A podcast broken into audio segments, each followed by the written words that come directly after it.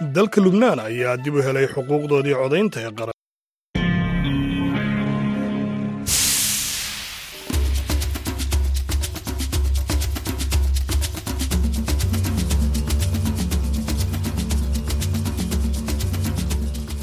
Karibu msikilizaji wetu popote pale unapotusikiliza. Hii ni idhaa ya Kiswahili ya Sauti ya Amerika, VOA, ikitangaza moja kwa moja kutoka jiji kuu la Marekani, Washington DC. Jina langu ni Patrick Ndwimana na mimi hapa ni BMJ Muridhi. Tunakukaribisha katika matangazo yetu ya jioni hii ya leo, ikiwa ni Jumanne tarehe 7 mwezi Machi mwaka 2023 ambapo tunasikika kupitia redio zetu shirika kote Afrika Mashariki na Kati, ikiwa ni pamoja na Radio Citizen nchini Kenya na Radio Free Africa inayosikika kote nchini Tanzania na eneo zima la maziwa makuu kupitia masafa mafupi. Tunapatikana pia kwenye mtandao wetu wa www voa swahili.com.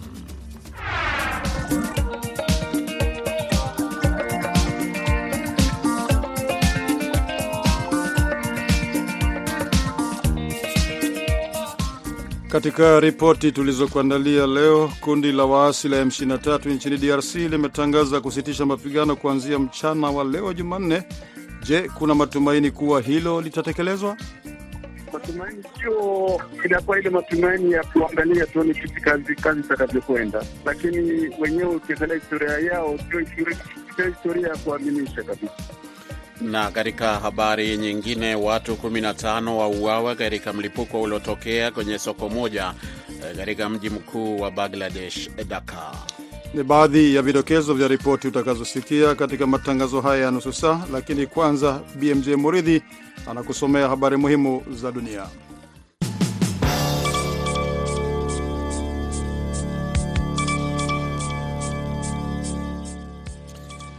Habari zilizotufikia hivi punde kutoka chumba chetu cha habari zinasema kwamba wapiganaji wa kundi la Kiislamu la Al-Shabab la Somalia leo wameteka tena kambi ya kijeshi kusini mwa nchi hiyo ambayo ilikuwa chini ya udhibiti wa kijeshi tangu mwezi Januari mwaka huu. Afisa mmoja wa Somalia na mkazi wa eneo hilo amesema Al-Shabab, kundi tanzu la Al Qaida, limekuwa chini ya shinikizo kubwa kutoka kwa wanajeshi na wanamgambo washirika wa koo ambao walianzisha mashambulizi makubwa mwaka jana, lakini kundi hilo limeonyesha mara kwa mara kwamba lina uwezo wa kufanya mashambulizi makubwa ya kulipiza kisasi. Kambi hiyo iliyoko Jene Abdale, takriban kilomita 60 magharibi mwa mji wa bandari wa Kismayu ilishambuliwa mapema asubuhi leo na bomu lililotegwa ndani ya gari. Meja Abdulahi Hussein aliliambia shirika la habari la Reuters kutoka Kisimayu. Idadi ya majeruhi haikujulikana mara moja, lakini Al-Shababu amethibitisha kwamba walihusika katika shambulio hilo. Vikosi vya serikali vya eneo la Jubaland vilichukua udhibiti wa mji wa Jena Abdale kutoka kwa Al-Shababu mwezi Januari mwaka huu kama sehemu ya mashambulizi ambayo yalianza katikati mwa Somalia kabla ya kuenea hadi kusini mwa nchi hiyo. Waziri wa ulinzi wa Rusia amesema hii leo Jumanne kwamba kuteka mji wa mashariki wa Ukraine wa Bakhmut ni hatua muhimu katika mkakati wa kuanzisha operesheni za mashambulizi ya ndani zaidi katika eneo hilo, huku rais wa Ukraine Volodymyr Zelensky akiahidi kuendelea kupambana kuikomboa Bakhmut.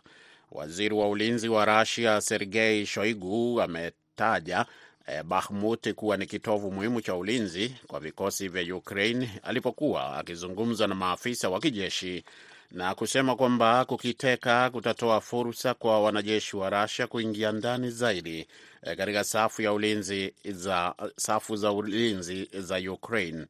Katika hotuba yake ya usiku wa kuamkia jana Jumatatu, Zelenski alisema kwamba makamanda wake wa kijeshi waliunga mkono kwa kauli moja kutoondoka katika mji wa Bakhmut ambao ni mji umekuwepo umekuwa ni eneo la mapigano makali kwa miezi kadhaa sasa. Waziri wa ulinzi wa Marekani Lloyd Austin alisema hapo jana kwamba iwapo wanajeshi wa Russia wataweza kuchukua udhibiti wa mji huo wa Bakhmut mashariki mwa Ukraine, haitamaanisha mabadiliko makubwa katika mzozo huo. Benki ya Dunia imesitisha utoaji wa mikopo mipya kwa Tunisia iliyokabiliwa na uhaba wa fedha, hususan baada ya rais wa nchi hiyo Kais Saied kuibua shutuma za ubaguzi wa rangi kwa kutoa maoni ya kichochezi dhidi ya wahamiaji wa nchi za Afrika kusini mwa jangwa la Sahara.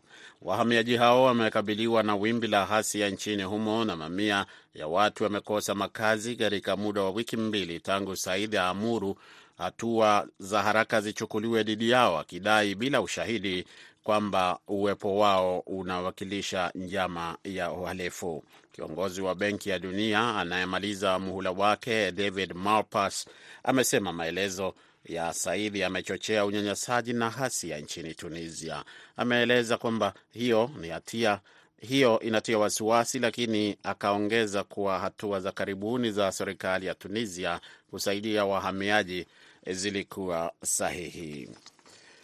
Na watu kumi na watano wameuawa na wengine kadhaa kujeruhiwa leo Jumanne katika mlipuko kwenye soko lenye watu wengi katika mji mkuu wa Bangladeshi wa Dhaka.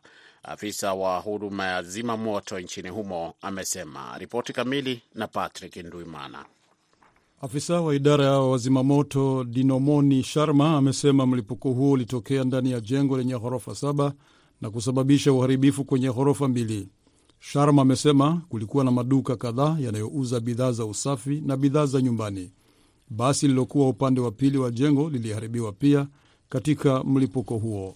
Chanzo cha mlipuko huo hakijafahamika, amesema Sharma, akiongeza kuwa idadi ya waliofariki inaweza kuongezeka huku shughuli za uokoaji zikiendelea. Picha kutoka eneo la tukio zimeonyesha uharibifu mkubwa kwenye jengo hilo na majengo mengine yaliyo karibu na bidhaa zilizokuwa ndani ya maduka zikirundikana barabarani. Baadhi ya watu waliokuwa wanatembea kwa miguu walijeruhiwa walipoangukiwa na vifusi na vioo vya jengo vilivyovunjika. Mlipuko huo unafuatia mlipuko mwingine uliotokea mjini Daka siku ya Jumapili na kuua watu watatu. Unaendelea kusikiliza matangazo haya yakikujia moja kwa moja kutoka hapa idhaa ya Kiswahili ya Sauti Amerika, studio nambari 15 hapa jiji kuu la Marekani, Washington DC. Habari zaidi za dunia zinaeleza kwamba spika wa bunge la Marekani Kevin McCarthy atakutana na rais Tsai Ing-wen wa Taiwan wakati wa ziara ya kiongozi huyo atakayoifanya hapa nchini Marekani katika wiki zijazo, kwa mujibu wa ripoti za vyombo mbalimbali vya habari. Rais Tsai atawasili katika jimbo la California mwezi Aprili, ambako atatoa hotuba katika kituo cha rais wa, wa zamani wa Marekani Ronald Reagan karibu na mji wa Los Angeles kabla ya kuzuru nchi zingine za Amerika ya Kati. Ripoti hizo hata hivyo hazikusema iwa, iwapo McCarthy ambaye anawakilisha moja ya maeneo bunge ya California atakutana na Tsai katika maktaba ya Reagan. McCarthy alikuwa ameelezea nia yake ya kuzuru Taiwan iwapo wa Republican wangechukua udhibiti wa baraza la wawakilishi hapa Marekani na iwapo angechaguliwa spika, jambo ambalo lilifanyika mwezi Januari mwaka huu kufuatia uchaguzi wa bunge wa Novemba mwaka jana. Lakini maafisa wa Taiwan wameripotiwa kueleza wasiwasi wao kwamba ziara kama hiyo ingezidisha mvutano kati yake na China ambayo inachukulia kisiwa hicho kinachojitawala kama mkoa uliojitenga na kwamba wanaimani kuwa ziara rasmi kutoka kwa viongozi wa kigeni ni mkakati wa Taipei wa kudai uhuru.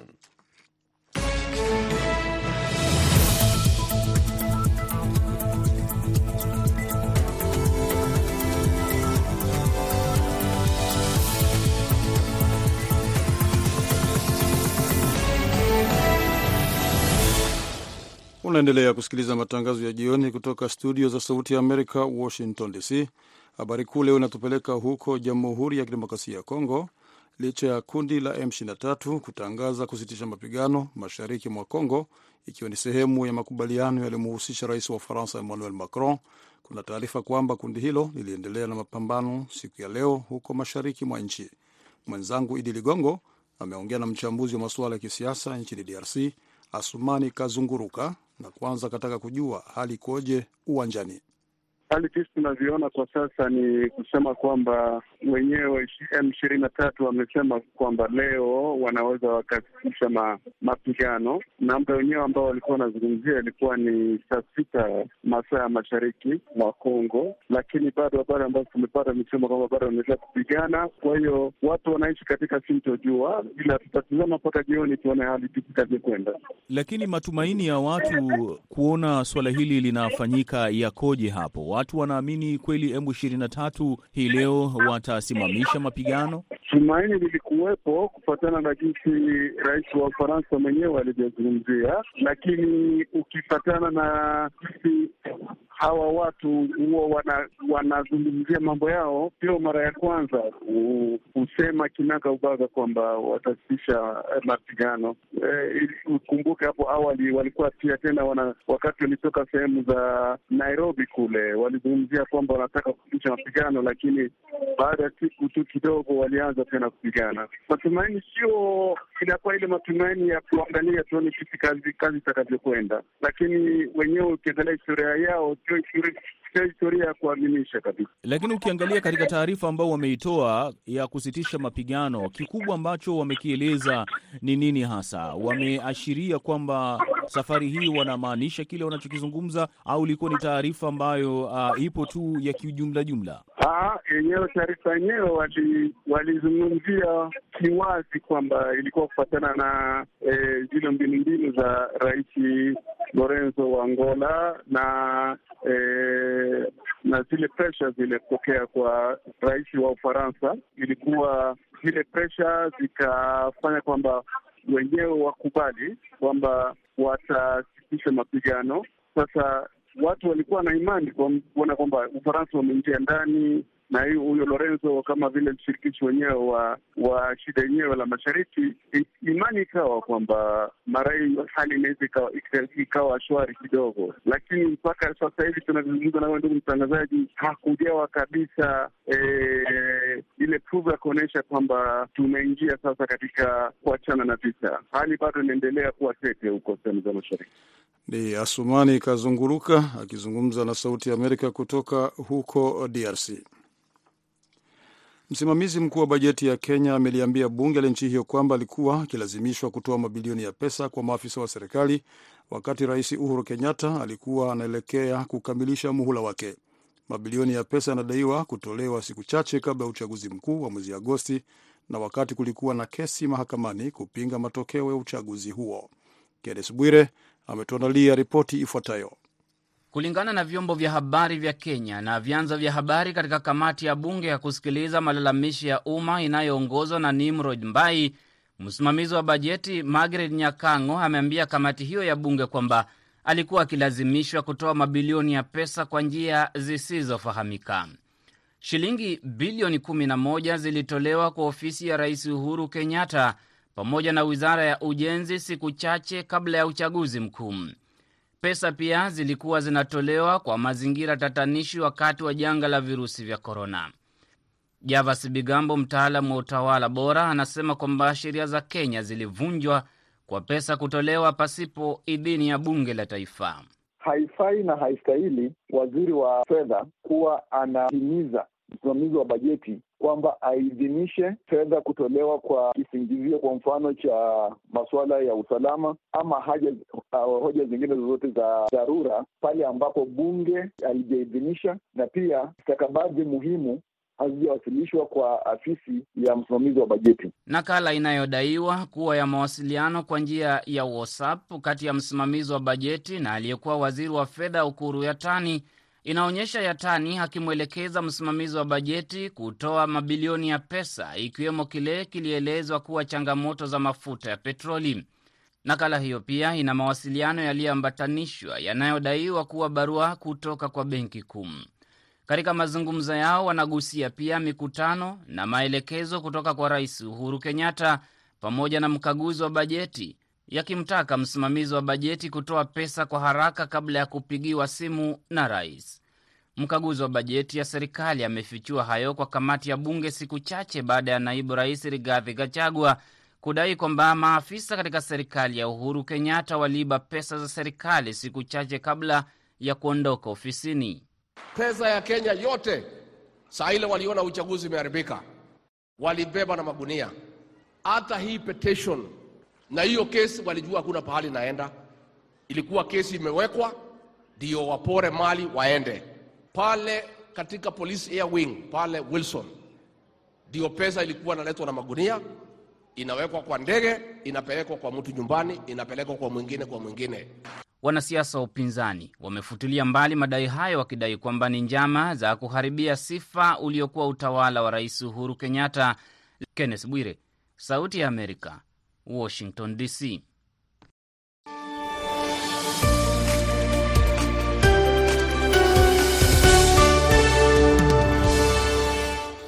Nam, haya ni matangazo ya jioni ambayo yanasikika moja kwa moja kutoka studio za Sauti ya Amerika, Washington DC, lakini mnaweza pia kuyapata kupitia mtandao wetu wa voaswahili.com na redio shirika Afrika Mashariki na Maziwa Makuu. Na kesho tukiadhimisha siku ya kimataifa wanawake, tutakuwa pamoja katika vipindi mbalimbali kuangazia changamoto au mafanikio ya wanawake katika eneo la Afrika Mashariki na Maziwa Makuu.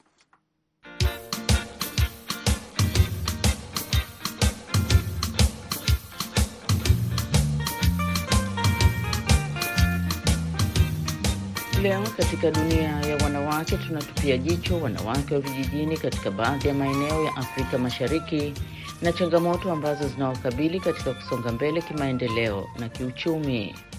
Wakati dunia hapo kesho inasherehekea siku ya kimataifa ya wanawake duniani, kauli mbiu ya mwaka huu ni uvumbuzi na teknolojia kwa usawa wa jinsia. Je, wanawake wa vijijini watanufaika vipi na kuhusishwa katika ulimwengu wa uvumbuzi na teknolojia?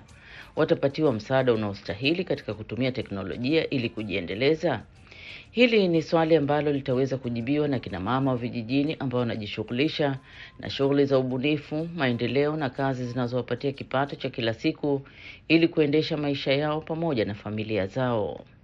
Kwa mujibu wa Umoja Mataifa, asilimia 37 ya wanawake hawatumii huduma za internet, ingaje wao ni karibu nusu ya idadi ya watu duniani. Ni kundi hili la wanawake, lakini wengi wao wanashindwa kupata fursa ya kuingia katika internet na hawajihisi wako salama katika mitandao, hivyo wanashindwa kujiendeleza kwa ujuzi unaostahili wa kidijitali, na hivyo kuwapunguzia fursa za kuenda na mabadiliko ya teknolojia ya kisasa. Lakini katika baadhi ya nchi za Afrika Mashariki wanawake wanapitia changamoto nyingi, hasa wale wanaoishi vijijini ambao wanajihisi kuna mengi zaidi yatahitaji kufanywa kabla ya kufikia katika ulimwengu wa matumizi ya teknolojia ikiwemo uvumbuzi. Kwa mfano, huko nchini Kenya, maelfu ya wanawake wanaendelea kutaabika na hali ngumu ya ukame, gharama ya juu ya maisha na mzigo mkubwa unabebwa na wanawake ambao inakuwa ni majukumu yao makuu kukimu familia kwa kutafuta lishe. Wanawake wengi wanatokea katika jamii maskini, hasa katika maeneo ya mashambani, wakiomba na wao wakati umefika wa kutambuliwa kutokana na mchango wao licha ya maisha magumu wanayopitia. Mwandishi wetu wa Nairobi, Huba Abdi, anatupasha zaidi. Dunia inapotarajiwa kuadhimisha siku ya wanawake duniani, Mama Fatuma Said ni mwingi wa mawazo mazito kuhusu mlo wake ujao utatoka wapi. Kwa kuwa yeye ni mjane na anayetegemewa, analazimika kufanya kazi ngumu sana ili kupata chakula. Lakini siku inavyosonga, Mama Fatuma hawezi tena kufanya kazi. Amelazimika kutegemea majirani wanaompa chakula cha kujipikia nyumbani. Kama mama anabeba mzigo mkubwa wa kiuchumi na gharama ya juu ya maisha. Maisha kila siku, ukiamka asubuhi, pengine utakaa mlangoni, mtu akwambie njoo nyoshee nyumba, unyoshee vyombo, pate riziki yako shilingi mia moja. Nio mia moja, pengine unataka ujipange, hauna sukari, hauna unga, hauna makaa, hauna sabuni, hauna maji, unaweza kupiga hesabu. Na saizi shilingi mia moja haina value yoyote, ni kama shilingi moja. Ukikosa unashukuru kwa Mwenyezi Mungu, ambia Mungu asante kwa sababu ndio mpaji, lakini maisha saizi imekuwa ni magumu magumu sana. Wanawake wengi kama Mama Fatuma Said ambao wanaofanya kazi za chini kabisa ya jamii hawana ufahamu wowote wa umuhimu wa siku ya wanawake duniani ambayo inavutia umakini mkubwa katika miji na maeneo mengine ya mijini. Fatuma anasema hajui ni kwa nini siku ya wanawake huadhimishwa ikiwa wale wanaotoka katika jamii maskini hawaangaziwi. Mimi sina la kujivunia kwa sababu sijui maana ya siku ya wanawake, wala tujawahi kuhusishwa, wala tunaona kwenye TV wamama ni warembo, wamama ni wasafi, wanaenda sherehe, lakini wenyewe tunakaa tunaona kwenye TV, meza zimejazwa vyakula kila aina. Wewe mwenyewe unafikiria palio sukuma utaitoa, sasa sijui maana yake. Hali ni sawia kwa mama Esther Nyangweso. Licha ya kuwa na mume, amebeba mzigo wa familia kwa kufanya vibarua zaidi ili kuhakikisha familia yake inapata lishe kwa siku. Leo amekataa kwenda kazi ye mwenyewe, kamuliza sasa, kwa hii nyumba tuna chakula hatuna hata sukari, tutafanya aje? na niko na katoto kadogo. Maadhimisho ya siku ya wanawake wiki hii yanatarajiwa huku wanawake wakibeba mzigo mzito wa kuangalia familia, baadhi ya wanawake wakijitahidi kuajiri kina mama zaidi mitaani ili kuwasaidia kujikimu kimaisha. Na japo ulimwengu utakuwa unaadhimisha siku ya wanawake, siku ya kusherekea maendeleo ya wanawake na kutoa mwonekano wa mafanikio ambayo wanawake wamefanya na wanayoendelea kufanya duniani kote, ni matumaini ya Mama Fatuma na wanawake kuwa ipo siku wanawake wanaotoka jamii maskini watasherekewa kutokana na mchango wao katika familia. Huba Abdi, VOA, Nairobi. Na huko nchini Tanzania, wanawake wanaoishi katika vijiji kwenye maeneo ya ukanda wa pwani ambao wanajihusisha na uzoaji wa chumvi katika bahari ya Hindi wanasema kazi hiyo wanaifanya kwa mikono yao bila msaada wowote wa kiteknolojia ili kurahisisha kazi yao ya kuanzia kwenye uzoaji wa chumvi, ufungaji hadi kuipeleka kwenye soko. Mwandishi wetu Amri Ramadhani ambaye alikitembelea kijiji cha Manza Bay mkoani Tanga ana ripoti zaidi. Wakati wanawake kote duniani wanasherehekea maendeleo, mafanikio na changamoto zinazowakabili na jinsi ya kufanikisha malengo kwa mwaka huu, wenzao vijijini huko barani Afrika bado wanahitaji msaada mkubwa ili kuwakomboa katika kusonga mbele kimaendeleo, hasa katika nyanja ya uvumbuzi na teknolojia, ambao ni kauli mbiu ya mwaka huu. Kwa mfano, katika ukanda wa pwani nchini Tanzania, wanawake wanaojihusisha na kazi za mikono kama vile uzoaji chumvi hutumia zaidi mikono yao na hivyo kujikuta katika wakati mgumu kuongeza uzalishaji ili kuwa na kipato kikubwa. Mwajuma Shenkonde, mkazi wa Manza mkoani Tanga, ni mama watoto watatu anayejishughulisha na ukusanyaji wa chumvi katika kijiji cha Manza Bay, anasema imekuwa ni kawaida kwa wanawake wa vijijini kuto kushirikishwa ukilinganisha na wale wa mjini, hasa katika mambo ya maendeleo na kuwapatia teknolojia mpya, hali ambayo inachangia kwa kiwango cha juu cha umaskini. Hatutambulikani kama kule mjini. Wenzetu mjini wanaletewa mikopo lakini sisi hatuletewi mikopo. Tunataka na sisi pia wanawake wa kijijini mtukumbuke kama vile mnavyotukumbuka, mkatuletea viongozi, mkatuambia nendeni mkaombe kura. Wanawake wengi ambao wanajishughulisha na ukusanyaji wa chumvi, licha ugumu wa kazi hiyo, lakini kwao imekuwa miongoni mwa njia zinazowapatia kipato na kukabiliana na maisha. Amina Rashid anasema kazi ya chumvi ndiyo tegemeo lao, japo hutumia zaidi ya miezi mitatu mpaka minne bila kulipwa, ambapo ucheleweshwaji wake unachangiwa na bidhaa hiyo kukosa masoko kwa Tanzania. Tunapata malipo yani muda mrefu sana, mtu unakaa miezi mitatu minne hujapata, na si ndio kitegemeo chetu tunachotegemea ili kuwakidhi haja za watoto, maana tuna watoto wanasoma, wanahitaji pesa hizo hizo. Sisi wenyewe tuna mahitaji yetu binafsi. Unakuwa unakwenda kwenye kazi, unakuja saa nyingine pesa ya kula pia huna, kwa sababu tajiri hana hela ya kukulipa. Mwajuma Shenkonde anasema matajiri wanaochukua chumvi ni matajiri wadogo ambao hawapeleki viwandani, na kwa sasa pia hawafiki vijijini humo kununua chumvi, hali inayopelekea kuamini serikali imeshindwa kusimamia biashara hiyo sambamba na kuwatafutia masoko. Serikali inapaswa kuwathamini wazalishaji wa chumvi nchini ili kuongeza uzalishaji kwa kuhakikisha kuwa inaondoa changamoto zote zinazokwamisha maendeleo katika zao hilo na kuwawezesha wazalishaji wafanye shughuli zao kwa tija. Mohamed Zuberi, mmiliki wa shamba la chumvi ambaye ameajiri wanawake katika kulisimamia shamba hilo, anasema kazi wanazofanya kina mama hao ni ngumu na hailingani na pesa wanayolipwa kwa kipimo cha ndoo moja ya kilo ishirini kwa shilingi mia tatu ya Kitanzania, ila wanashindwa kuwapa malipo makubwa kwa kuwa wao kile wanachokiingiza baada ya kuuza chumvi ni kidogo. Wanawake wameamka na ni sehemu ya uchangiaji wa uchumi ndani ya familia zao. Endapo watawekewa mifumo imara na kupata mwongozo madhubuti, basi hali ya utegemezi ndani ya familia itapungua kwa kiasi kikubwa, ameongezea kusema Muhammad Zube. Heri. Amri Ramadhani, Sauti ya Amerika, Dar es Salaam. Na tukielekea huko mashariki mwa Jamhuri ya Kidemokrasia ya Kongo ambako eneo hilo limegubikwa na mashambulizi ya waasi wa M23 na mapigano kati ya jeshi la serikali, wanawake katika maeneo hayo, hadithi yao haijabadilika, kwani bado wanakumbwa na matatizo ambayo yanachangiwa na mapigano yanayoendelea. Kina mama wa huko ambao wengi wamelazimika kukimbia makazi yao kujiepusha na mapigano na mashambulizi ya mara kwa mara, wanasema hali yao kimaisha inazidi kuwa mbaya na hawajui lini hali hiyo itabadilika. Mwandishi wetu wa Goma, Austeri Malivika, anatupasha zaidi. Nilikuwaka na mtoto wa miaka mbili na juma moya na ngala na nyonya, kumbe balipenda banivize banivize masasi ya kuniua, ikabana mtoto mtoto ikapitaka umu mukifua Saa tuliendaka naye kwa hospitali, mtoto yeye akakufa. Hizo hasara za vita. Jamhuri ya Kidemokrasia ya Kongo ikiwa inapitia hali mbovu ya kiusalama katika eneo lake la mashariki, wanawake wamekuwa kwa mstari wa mbele katika kupitia matatizo ya kivita, kama mama huyu Bayangambi Beatrice Sebigega anayekuwa na miaka thelathini na tatu ambaye alikuwa na watoto sita, lakini kwa sasa amebaki na watoto watano baada ya mmoja kufariki dunia kwa kupigwa risasi wakati wa vita vilivyokuwa vikiendelea kati ya jeshi la serikali na waasi wa M23 katika eneo lao la Nyesisi. Nilikuwaka na mtoto wa miaka mbili na juma moya na ngala na nyonya,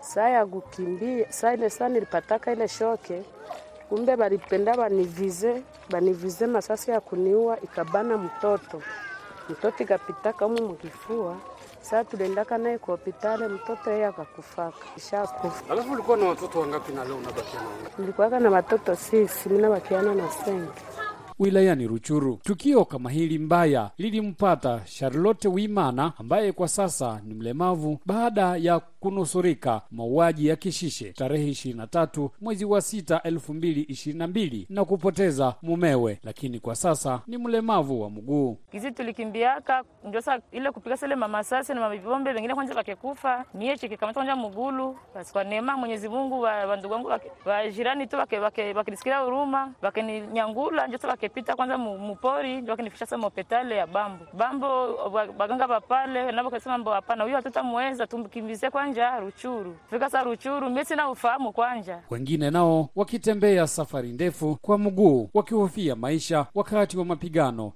Wanawake kwa sasa waomba viongozi wa dunia, kikanda na maziwa makuu na Umoja wa Mataifa kuwasikilia huruma na kumaliza vita vya Jamhuri ya Kidemokrasia ya Kongo ambavyo vimedumu kwa muda mrefu. Pasika Hindo hajui wapi watoto wake wanapatikana hadi sasa, lakini akiwa kambini katika mji wa Sake, magharibi mwa mji wa Goma. na njale na tutesa hivi. Nilikuwa na watoto wa saba kufika munjia vita watano wa, wakapotea na wakia na wawili na wenzangu wengine wote waishapoteza watoto hapa. Njale na tatu huwa tushakosa kama tufeni mvule kwa tunyesha umu mungambi, hatuna kwa kulala, tuko nalala kumajiwe debu walitupatia majeto hadi tukienda hewani. Hadi sasa hali ya wanawake hasa wale wa vijijini ni mbaya, wakihitaji kushinikizwa kipsikolojia na hata kimaisha kutokana na mateso ambayo wamepitia kwa muda mrefu. Hoser Malivika, Sauti ya Amerika, Goma. Ni hayo tu niliyokuandalia hivi leo. Napenda kukukumbusha mpenzi msikilizaji, kesho ni siku ya kimataifa ya wanawake duniani.